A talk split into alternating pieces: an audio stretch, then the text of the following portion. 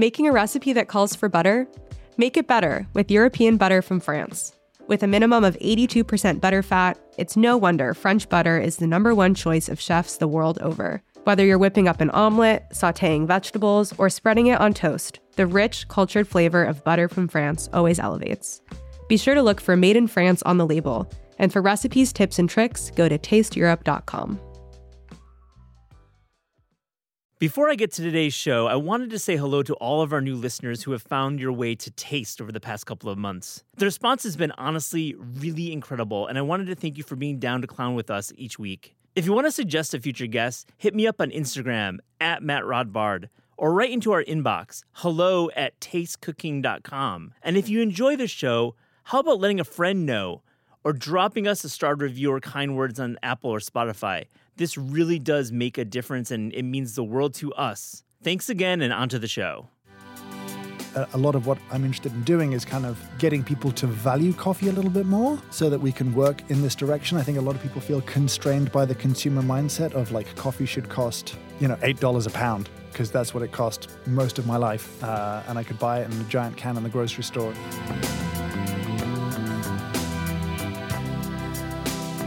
You're listening to the Taste Podcast. I'm your host, Matt Rodbard.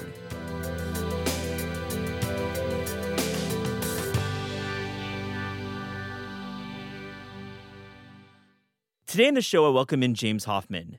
James is the author of The Best Coffee at Home and runs one of my favorite coffee YouTubes around. Now, James is such a cool conversation because he democratizes coffee. He's okay with putting milk in coffee. He's okay with that push button brewer. But on the flip side, he has a lot of other ideas about coffee that may just improve your at home coffee practice. I hope you enjoy this conversation with James Hoffmann.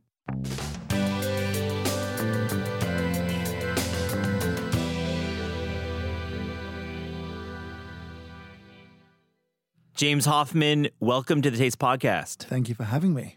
It's really fun to talk to you. Huge fan of your YouTube, huge fan of coffee. Anyone who's listened to the show knows we've spoken with many in coffee. Um, it's a real passion of mine uh, to kind of educate, and that's why I'm such so drawn to the work you do on YouTube, the work you do with your books. So thank you so much for joining. Thank you. Um, let's get into this. What did you have today? What have you? What kind of coffee? You're recording in the UK. It's morning here. You may have had one or two things enter your body, coffee related. What what what have what have you been drinking? Uh, I just got back from LA, so I'm drinking a, a, a local roaster from there called Go Get 'em Tiger. Just had some yes uh, of of one of their Ethiopian coffees this morning. A couple of brews of that, just to kind of, you know, learn get to know it a little bit. Nice. Uh, we launched our coffee issue back in 2018 at their, uh, you know, Silver Lake location, um, or more Echo Park, uh, and those guys, those guys are dudes. So how's how's Go Get 'em these days? Pretty good. Uh, I didn't get a chance to get to the cafe, but a friend of mine works there, and we caught up. And um, it's just nice to take a little coffee home. Excellent. Um, did you drink anything else interesting in LA when you were when you were there? Uh, I was filming something out in the desert, so my, my actual time in LA was pretty limited. wow, I can't wait. Cryptic. Can you say anything about your desert session? I don't know if I should. Uh, All right. It was it was kind of an experiment. Let's go with that. I love that. Um, I love that because and and you do with your show on YouTube. You're always uh, going places to discover interesting coffee related. You're, you're, finding gear, vintage gear. You're you're just always exploring. So I, I bet there's something interesting happening there. I mean, I hope so. But yeah, like coffee's coffee's kind of niche and also really not niche at all. It's kind of it's it's everything and it's also this weird thing that people get obsessed about. It's it's true, and I, my first question really is: I, I want to get a sense why is it so difficult then to talk about something that we put into our bodies one to three to six times a day? I think a big part of it is that most of us, quite early on in life, gain a pretty rudimentary understanding of coffee, and then at some point later on, someone's like, everything you know is wrong. And it's way more complicated. And the simple thing that's just like how people start their day turns out to be just massively complex and super interesting. But you know, you know, uh, challenging in a, in a bunch of ways. And people are like, well, no, no, no, it's just coffee. Leave it alone. Don't make a simple, nice thing in my life complicated. And, you know, from our point of view, it's usually like, well, I'm not trying to make it complicated. I just want it to be more enjoyable, but that requires like a little bit of engagement. But I think ultimately it's that we have a pretty fixed idea of coffee quite early in our lives. Mm-hmm. Yeah, and it's that fixed idea that that holds us back. And and I love what you say. It is simply just coffee, and we do need to get down to the basics. Um, and I want to know what have you found has worked talking about coffee. You do it so well. You, de- you democratize it, which I think is important. No one would ever call you a, a coffee snob. I don't think I wouldn't. Maybe some have. No, people. I mean, people. It's the internet. People still call me a snob. Um, people are still angry about everything. I think Yes, true. what has worked well for me is understanding that I am in many ways ridiculous. And my interest and passion about coffee is unusual and borderline hilarious. And and that's okay. Like I, I think it's funny too. And and you know, passion is is a great thing to to kind of get people interested in what you're doing. People who are passionate can be very compelling talking about their particular passion. But I, I, I think being able to laugh at myself along the way makes it easier to Mhm. kind of be like, okay, let's just hear what you have to say. You know you're ridiculous. This is ridiculous. But now that I'm allowed to laugh, what have you actually got to say? So I think that's helped. And I think I, I kind of moved past the point of uh, sort of expecting everyone to do the same thing or enjoy the same thing or there being a, a right way to enjoy coffee. I want people to enjoy the coffee they drink more. And that may send them on a particular journey, but it may not. And, it, you know, they may not move much past a really dark roast with a bunch of cream in it. But if I can get them to enjoy that even more, I count that as winning uh, and kind of success for what I do. James, it's such a great point of view. It's why we love you, and I think um, having that you you you. you you democratize, as I say. You you engage, and I think the way you um, are able to make it okay to put cream in coffee, but like subtly hint that maybe you're not getting the best out of it, is why uh, more people should be speaking about coffee like you. My question to start is: You've written this book about coffee at home, which is which is different than writing about an atlas of coffee and farms and agriculture.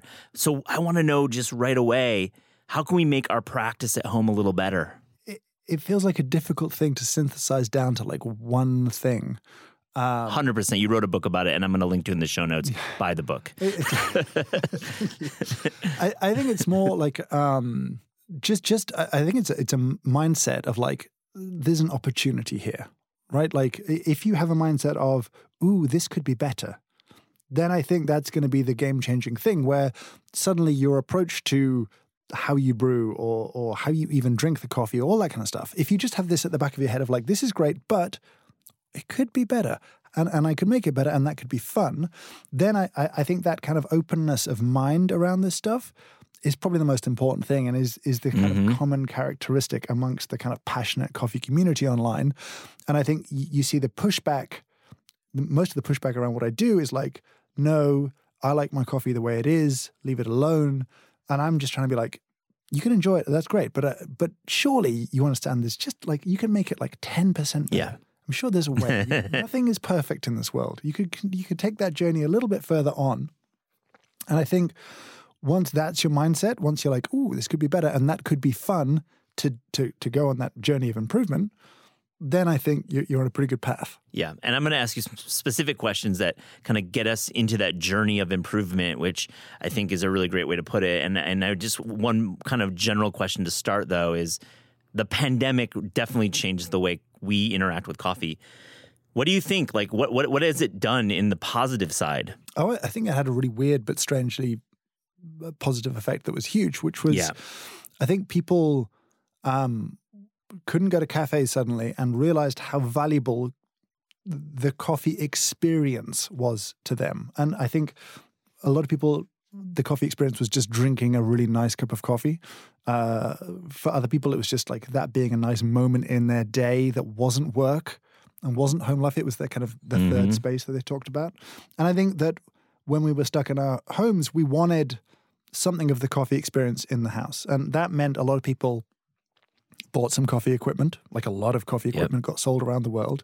And Yeah. people were like, oh, well, I should learn a little bit more about making coffee. And so there was a, a you know a massive transition from coffee out of home to coffee in home, and um, that's been great. I think people have a greater understanding of coffee brewing, a greater appreciation of both coffee itself and actually of cafes too. I think Yeah, knowing me how too. I hard agree. it can be to brew great espresso at home Yep. has made a cafe very appealing. Like they'll come, they'll do this for you and and give you a nice place to sit and something delicious to eat. And and you know, I don't really see the cafe competing with the home in that regards. But but um yeah, I, I think it had a, a big positive impact. And you know, obviously I, I, I was someone who benefited from people being like, I want to make coffee at, at home. How do I do that? I'll go on the internet and uh, it seems a good number of them found. You're the guy. Yeah, you're the guy, and and I think that the, hand brewing wave, pun intended, because the Kalita wave, the the right, Chemex, right. the V60s, you know, you couldn't find them on Amazon. I mean, the, the Chemex filters were, I mean, people were buying them from shops around the country in America, which was amazing because you know you couldn't buy it on Amazon. You had to go to like a random shop to buy it, and I feel like hand brewing once that became part of the practice for at home work at home fully agree with you that there's a new appreciation for origin, for buying a little bit, paying a little bit more for coffee, mm-hmm. and just having this moment where coffee is is more than just that morning push the button and, and go thing. I think you know we, we, talk a lot about rituals in coffee, and I think um, we definitely all had a time in our lives when we needed space and structure and moments of something that wasn't staring at a computer screen. And I feel like coffee really neatly fit in there for so many people. James, can we talk about price? Um, you know, it's something I've talked about on the podcast with Jeff Watts, with Nigel Price, with Nicely Able, with Jordan Michelman, Ashley Rodriguez. These are all people I deeply respect in coffee, uh, along with yourself. And it seems like the, the refrain with all of these conversations has been this we do not pay enough for coffee. I'd like you to respond to that. And the second part is what should the price be? this is, I mean, it's a really difficult question. I think the, the, the neat answer is yes, we don't pay enough for coffee. We need to pay more. Um, I'm curious if you got like a consistent answer on what it should be from from everyone else, or if they were a, a bit divided across the board on that one. Well, I I feel like right now, um, you know, depending on size, between eight ounces and twenty ounces, uh, a bag. Um, it, it, seems like the nine to fifteen dollar range um, is too low. I think people are saying like the forty to fifty dollar a bag price point, which seems astronomical in the scale of things, but given how much you get out of a bag, how actually it's such an affordable luxury. Uh, that was a price point that we hit. I hit upon with, I believe, Jeff and Ashley. I think Nigel was also talking about how two ounces of COE cup of excellence coffee can you know be in the hundreds of dollars. How that makes sense given how much we pay for mediocre bourbons and really like bad macro brews at bars. We pay eight dollars for Michelob Light. So I think that that's uh, that's kind of the the the summary of the our conversations. But what what do you think? I think the the um, the two states in the U.S. that grow coffee are a pretty good kind of case study, which is what happens if you grow coffee with kind of modern day costs and overhead and cost of labor and all that kind of stuff, which is California and Hawaii. And um, you know, quality wise, I think the the coffee from Central and South America is often superior. It's better terroir, better altitude, better better all that kind of stuff, but but not nearly as expensive. Um, and so, yeah, I, I think you'd need to kind of double the price of coffee probably to to have it be getting towards a kind of sustainable and sensible price for the kind of modern globalized world. I mean, domestic coffees are not considered by many in cafes to be prized. Do you do you drink Hawaiian and Californian coffees? Because you just don't see them on menus too often. No, I mean they they're they're hyper niche, they're hyper expensive. Yeah, uh, and they they they don't have the kind of blind cup tasting kind of cup quality of a lot of other yeah. coffees. Um, but that's kind of interesting that suddenly they have to charge what they charge. You know, yeah. Hawaii gets away with it a little bit more because I think if you go to Hawaii and have a nice time and you want to take a bag of coffee home, you're buying mm-hmm. more than a bag of coffee in that particular moment. But um, yeah, I, I, think those are semi-sustainable coffee producing, you know, parts of the world compared to many others.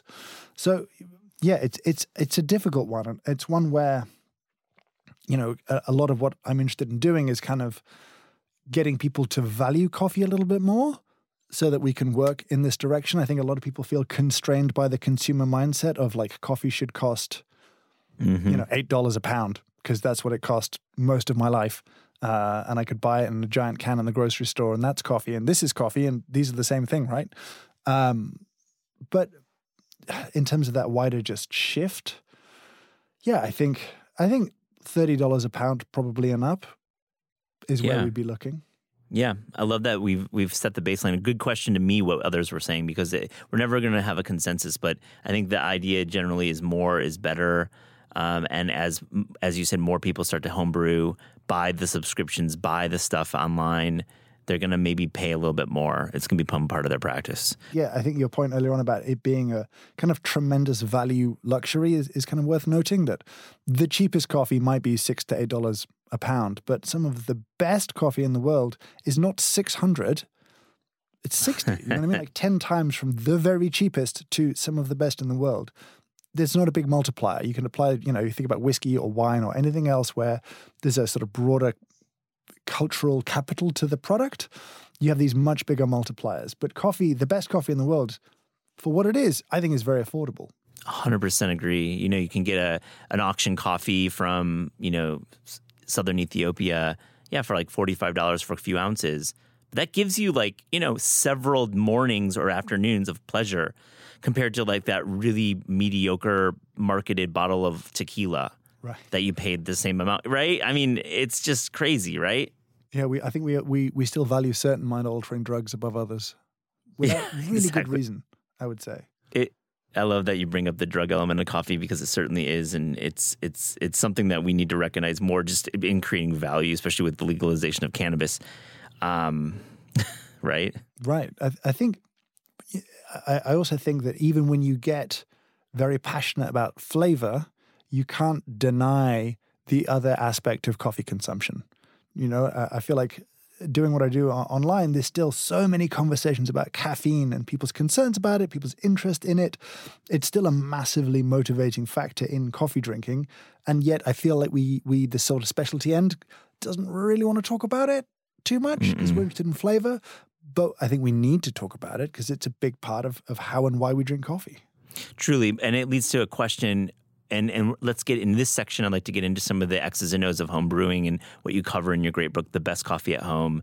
And the first thing is, you know, when somebody says to you that they like strong coffee, what do you say to them? Uh, I, I always hope for the opportunity for a conversation.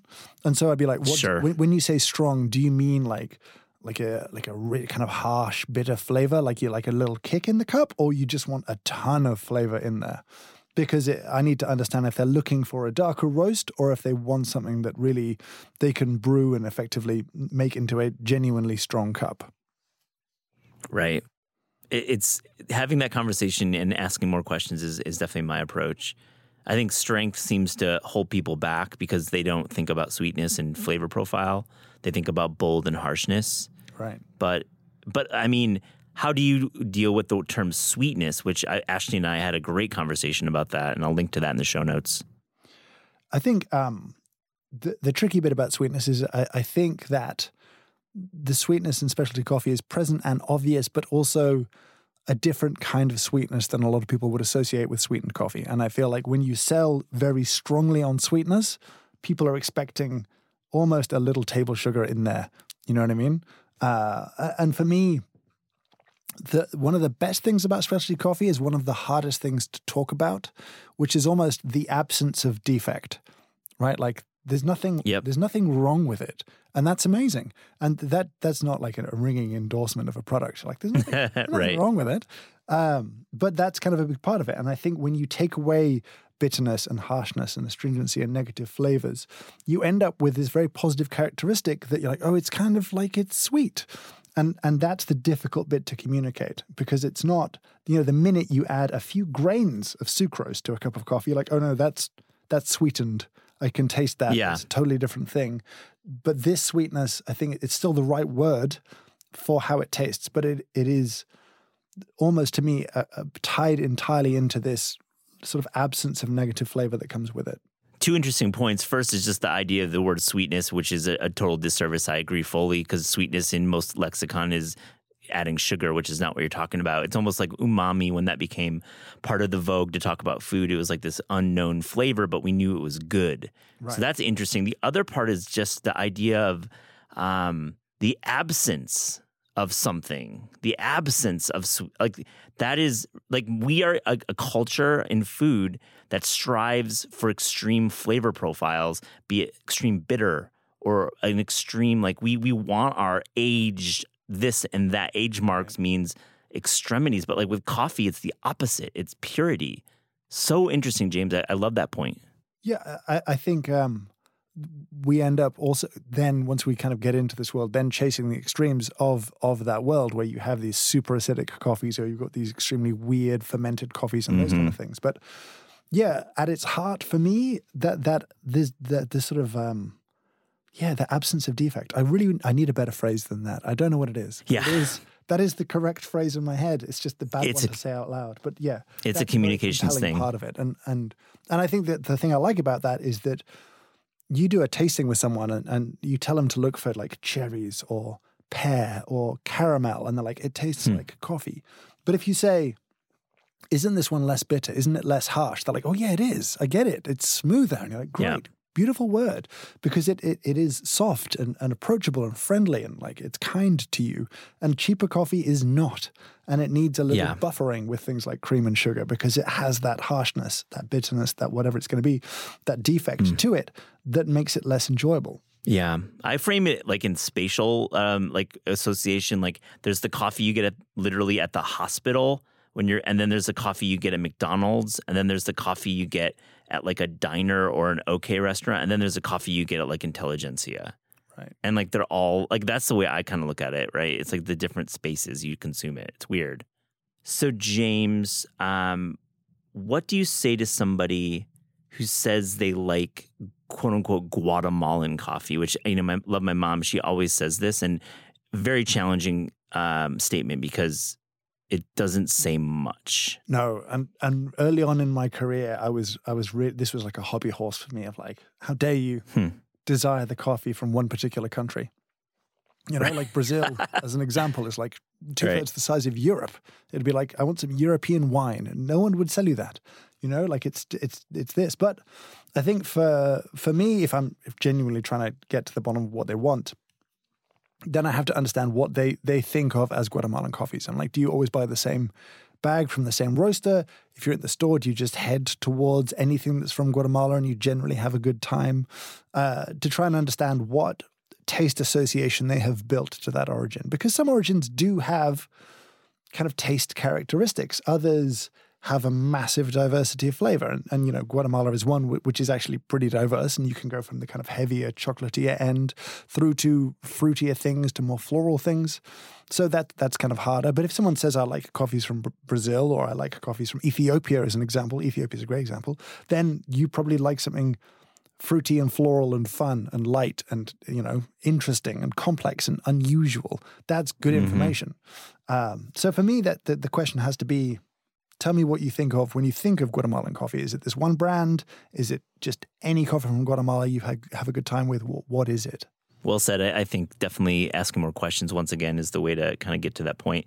Um, let's get to talk about brewing at home. I want to get a little bit of your take on kind of the most your what's your favorite way first to brew at home to to, to hand brew coffee or even may espresso? I'm not going to even go no, there. No, you can no be either one. At home, no espresso at home for me. All right, thank you. We'll get to that. Is work in yes. a number of levels for me. Um, favorite way to make coffee at home? Still probably like a V60 or a pour over of some kind. Mm-hmm. I, I, I don't think I'm overly wedded to like one in particular. There's usually a few floating around from work. Um, but yeah, I it's just enough ritual for me. Like it's just enough where I have to pay a little attention and take a little time, and that's good. And I still enjoy, and it sounds weird, pouring water onto coffee uh, after 20 odd years of doing it. But like I still just enjoy that process. And I don't really know why, but I think it's fun. And I'm not, I'm not alone in that, which is reassuring. So yeah, Absolutely I, I think for me, if I'm making one or two cups, it's a pour over. Yeah, I agree hard. And what about like batch brewing, uh, push button brewing? Is there any is there any positive with that way of brewing at home? Hundred percent. I think there Great. are now genuinely good little batch brewers out there. And I think there's a, a bunch of different scenarios in which they fit really well. Um, I, I think if you need a lot of coffee, it's a great way to go. If you don't like making coffee before you've had coffee, then I think uh, a batch brew is great. You can set it up the night before.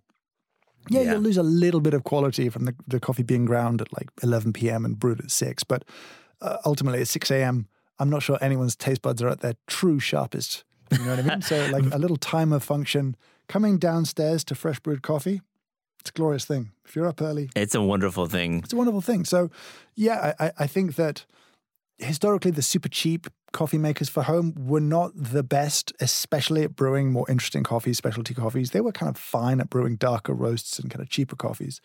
But but that has shifted and you need to spend a little bit more, but not like a crazy amount more to get a really good little batch brewer at home. Yeah.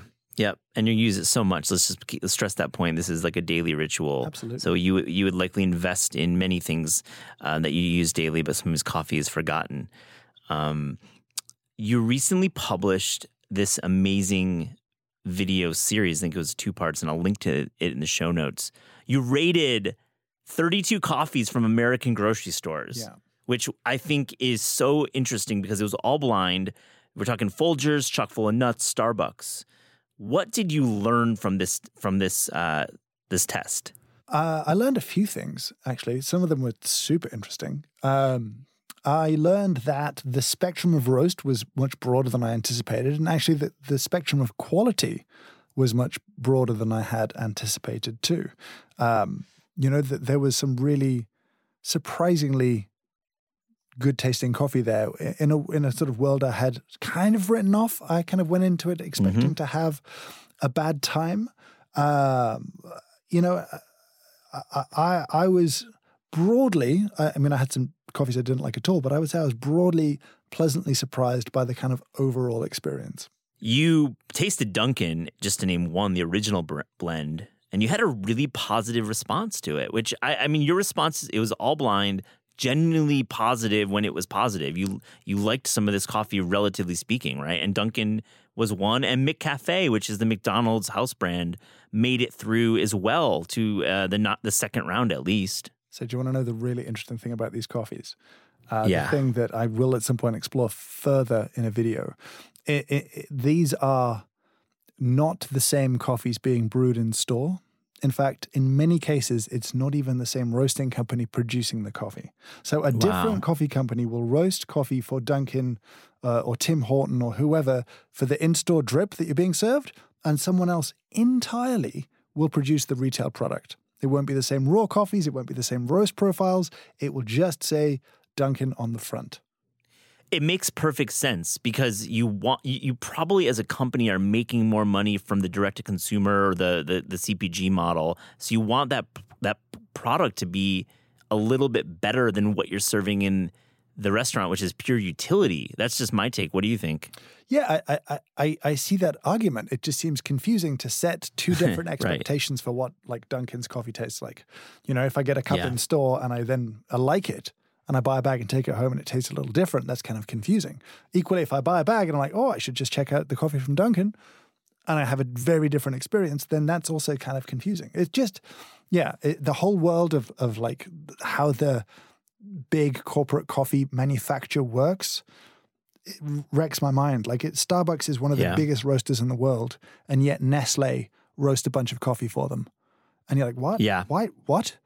Why does why does Yeah. this happen? This makes no sense. You can roast your own coffee, Starbucks. You've got all the facilities all over the world, but somehow Nestle can do it cheaper or theoretically, for whatever they think good is, better. I don't know. It's just fascinating. Interesting. We'll let you tap into that that that reporting piece because I think I'd love to find out the answer. And I'm not going to spoil the winner of that of that uh, of that test, and I'll link to it again in the show notes to see which one won. I think that's amazing. Um, let's get into let's talk about espresso. Yeah. Um, okay, like I, a lot of a lot of complicated thoughts. We've uh, talked about this with Jimmy Butler, with with Ashley Rodriguez and Jeff Watson. Many in coffee and especially coffee um, have a love hate relationship with espresso. So, first question to me is how the fuck do you taste espresso? I, I don't understand it personally. How do you mean? What, where, where where do you find the challenge? It's just it's overwhelmingly intense. Yeah, I, I don't find uh, a, a, structural nuance um, it, with the coffee um, out of that with, when it's pressurized and brewed that way. I just I find it. I, I know bad espresso, um, and it goes back to your absence of of blemishes and absence of um, how a pure coffee tastes better. I just can't wrap my head around what a good espresso tastes like. So I think I think one of the annoying and persistent myths of coffee is that espresso, if you don't drink it quickly, it dies, right? Uh, and and that's that's just not true. If you drink espresso really hot or or pretty fresh, it's so hot that it's actually much harder to taste the nuance in it anyway. And that's good news if the if espresso isn't like perfect because it's too hot to taste some of the imperfections. But if you let espresso cool down a little bit, it gets way easier to taste.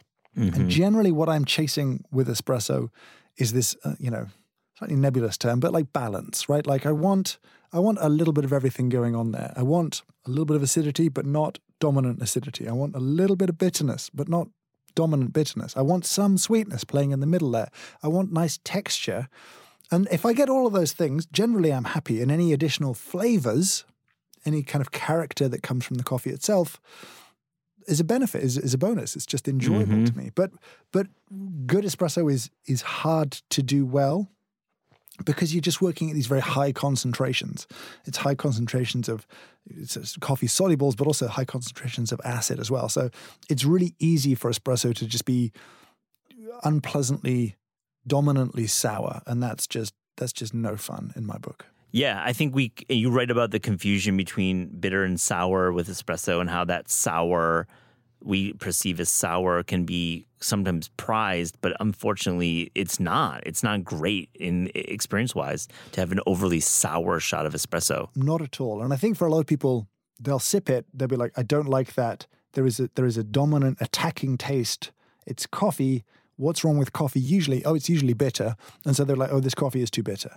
And and right. for years, this drove baristas, you know, crazy because we had said as an industry if you get too much acidity, you've under extracted it. And if you get too much bitterness, you've over extracted the coffee. And there's loads of people being like, this espresso is too bitter, it's too bitter, it's too bitter. And they're like, how is this? How am I over extracting this coffee? It's not brewing too slow. And the truth was they were just doing the opposite. And so it's it's it's frustrating feedback to get, which is like this coffee's too bitter. And you kind of want to be like, well, do you mean the sides of my tongue tingle and my mouth is watering and I'm sort of it's been a bit like biting into the side of a lemon. And they're like, oh yeah, no, that's it, that's it. And you're like, great, that's that is sourness, and that's the problem you, you have right now. We'll fix the espresso or whatever. But like um yeah, it is a confusing thing. It's so and then to add another layer, let's just go there because when we talk about espresso, we're talking about shots out of the out of the machine just on the counter. But most people, when you're thinking about espresso, it's you're adding milk, you're adding dairy, or you're adding non-dairy, right. and you're adding um, something that is has absolutely erases any of the the items we're talking about the last five minutes, which is the flavor profiles of a shot. How do you square that away? And I think the big complication is that that is where bars make their money is from these drinks that we, of course, love. We love cortados, we love lattes, we love a cappuccino before nine. Like it's part of our culture. But when you're thinking about tasting coffee, which you write about extensively, it complicates matters. For sure. I mean, it, to do, to kind of really understand the inherent value of a more interesting coffee, once you've put four, six, eight ounces of milk on top, it, it yeah, it's impossible. Um, but but from my point of view, I'm back to like I need you to value this thing. I need you to enjoy it that little bit more. That's back to where you you know it gets easier to push the angle of like, isn't this sweet? Don't you have a load of flavor but not too much bitterness? Isn't this all of these good things? And and I think for for people who don't yet want to drink black coffee, I, I don't want to tell them that what they're doing is wrong because that ends our relationship right? That that yeah. ends. There's no future conversation. If I've been like, hey, that thing that you really like that we have sold you and taken your money for, that's wrong. That's the incorrect way to do this. You rightly would call me an ass and would not wish to hmm. come back to my coffee shop. So I have to you know, however I'm going to do this, I have to just to make you curious. That's the that's the the the pathway for me. When you're like, okay, I'm, you know, what is the deal with all of these different coffees, or what is the deal with this coffee that you're selling over here, and or, or why did I get this, you know, guest coffee that made my cappuccino taste like blueberries? Like, what what happened here? I need a question because once you ask me a question, you're fair game, and we can have an interesting conversation. We But- can- but I have to leave you curious, and so I'm totally on board with with milk into coffee, uh, and, and I, I- you know, let's be honest. Milk is genuinely sweet. Fat does create a really nice texture. Foamed milk is really enjoyable to drink when it's done right. That is hedonically a delightful thing. Like like a really great cappuccino is a very enjoyable experience. And I can't deny that. It's not the the sort of the the transparency of flavor that you would get from drinking black coffee, but I can't deny it's as close to dessert as is socially acceptable at, at first thing in the morning. You know, and, and so if you enjoy it, if it's if it's valuable to you, I think we're winning. If I can make you curious, even better. Love it, James. Thank you for sharing all that because I think you definitely democratize it once again um, in the way that um, takes that like coffee snob snobbery out of the, the equation, which I think a lot of people associate when we talk about coffee about snobbery and about milk. I mean, whenever I mess up a, a hand brew and I over extract and it just tastes bad, I just add a little milk and it makes it better. It, just makes it, it fixes it and. I, lo- I love it. I, I love I love adding milk to coffee sometimes. So I, I'm with you. Uh, question about flavored coffees. I feel like there is a bit of a rising tide towards moving, especially coffee, moving towards flavored coffees. Ironically or not, but I just feel people are talking about hazelnut coffee for whatever reason. Are you observing this at all? This is, and, and this is said with no um, sort of uh, subtext or anything else. I, I feel like a distinctly North American thing. I do not in the UK or Europe. It's just never really been a thing. Like we've never just. I, I'm sure it is available, but but it's never in coffee shops. It's never really in grocery stores. So I, I don't really ever see flavored coffees. I think specialty is is kind of going about it in this really interesting way where you're starting to see some producers infuse things into the green raw coffee, which is somehow you know which is kind of interesting, um, mostly because it's a way for a producer to make more money rather than someone down the line making more money. And generally speaking, I'm pro producers making more more money whenever they can. But I feel like we're still mostly in a space where people either want coffee to be cheap and and then kind of tempered the kind of the badness tempered by sugar or potentially flavorings, or people want coffee to be as coffee as possible, uh, and that's about transparency of flavor, of terroir, all of that kind of stuff. So I haven't seen that the same way. Mm-hmm. Well, to your point about uh, flavored coffees, I think it is truly North American. And, and I grew up going to a place called Gloria Jean's Coffee Beans in the mall. And like hazelnut coffee in like 1995 was like my first coffee. And my God, I loved it. I loved hazelnut coffee. I've never, I've never had like a like I, I- I've I've had a bag, I've smelled it. I've never just had someone serve me flavored coffee my whole life. I probably should do that at James. some point. James, I mean, if you're ever in New York, I'm just going to hand deliver uh, a, a, a, you know, a bag and hand brew you some hazelnut coffee. All right. There's, I'm waiting. I think I know some chefs who who actually talk about it like like in between services, just loving, and they call it shit coffee, but like loving just a hazelnut and milk. It's almost like its own food group. Yeah, I could see it being like a whole other thing. Like, and, and I feel like coffee has space for whole other things. Like, I don't mind a frappuccino. I think they can be a good time. People get, you know, upset about them, but I'm like, no, no, it's like a lot of sugar and, and whatever in a, in a cup, but it's a nice time. Uh, and so, yeah, like, uh, you know, I, I, I think my problem ends up being intellectually when it's a way to justify buying cheaper, more exploitative coffee, and that you know, like, you're like, and then adding value to it away from origin. That's when you know part of me gets a little less comfortable with it. But Mhm. again, if people are having a good time, I can work with that. A few more questions. Broad question: How do we, as a culture, get more people to pay attention to specialty coffee? Is it through celebrity? I mean, we get the George Clooney push button bullshit, but we also get guys like Jimmy Butler, um, who are doing um, amazing work with their own. Like he has this, place, this company, Big Face, Mm-hmm.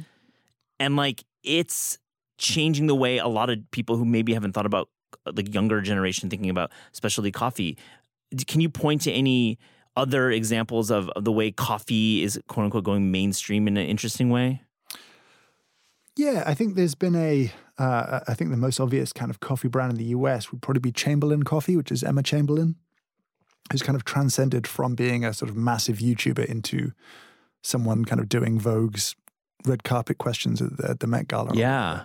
Uh, and Chamberlain Coffee's been really interesting as a kind of way to see how a younger generation wants to see itself reflected in the coffee it drinks, right? Like um, in, in loads of different cultures, you've seen the kind of push pull of like, uh, I think Japan was a good example. So like the the sort of the the big rise of specialty coffee in Japan was all centered around espresso because hand drip coffee was was how your parents made it. And there was Right. this pushback of like, I don't, I'm not them. I'm different to them. I'm not going to make coffee like them.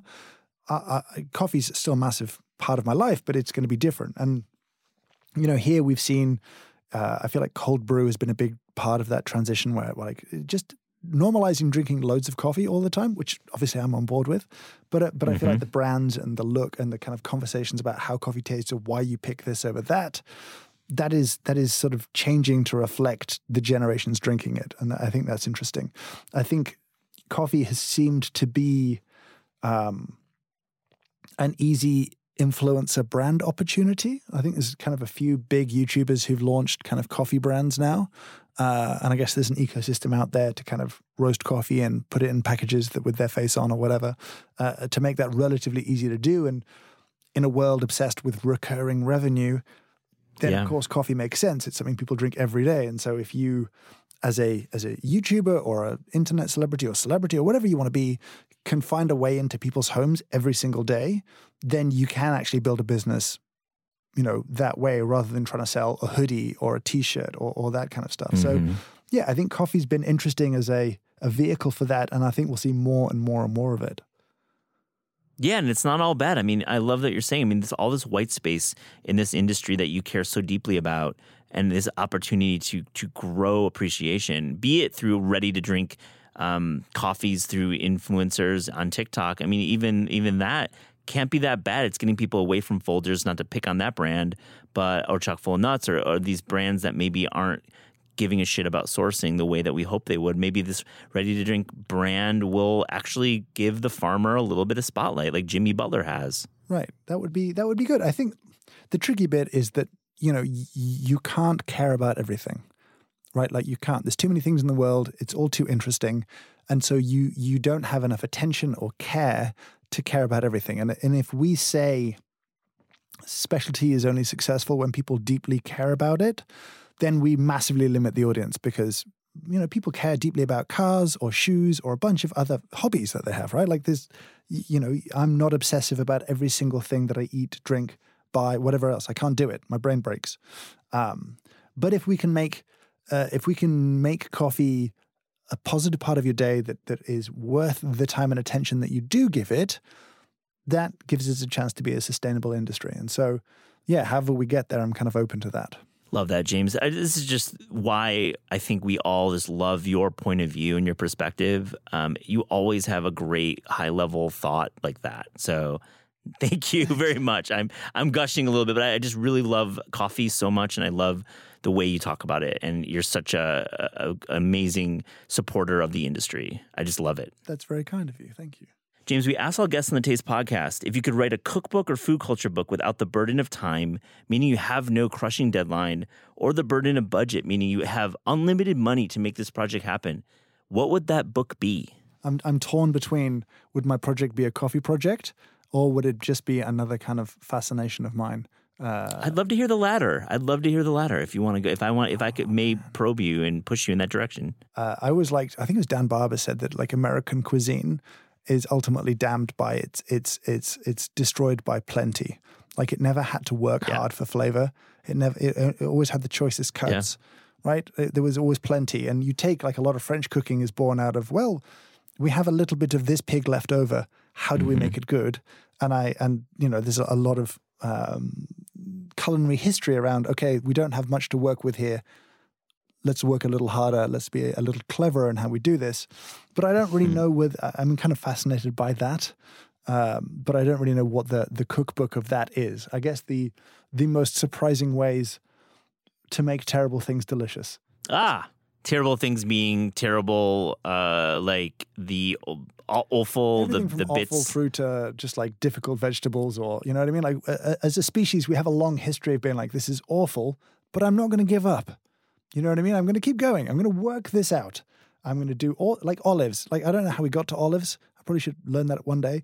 But I've eaten an olive off a tree, which no one should ever do because that's No. one of the worst things you can ever do. I didn't know. I was young. I was naive. Yeah. I just learned I liked olives. I was like, "There's an olive tree," and I was like, No. well, "How did we? How did we work out how to make olives good? Why do we keep persisting?" I don't know. There's a, I'm fascinated by the persistence. So many like um, baking recipes fall apart if you don't hit a really specific ratio.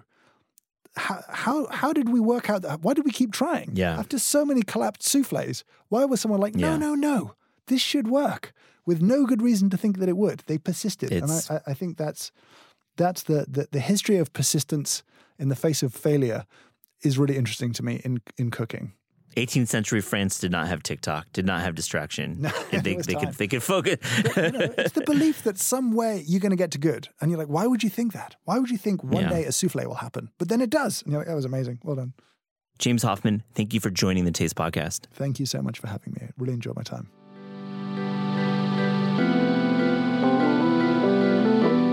The Taste Podcast is hosted by Aliza Abarbanel and me, Matt Rodbard. The show is produced by Shalia Harris and Pat Stango and edited by Clayton Gumbert. Theme music by Steve Rydell. Visit Taste online at tastecooking.com and make sure to subscribe to our newsletter for updates on all cool things that are happening.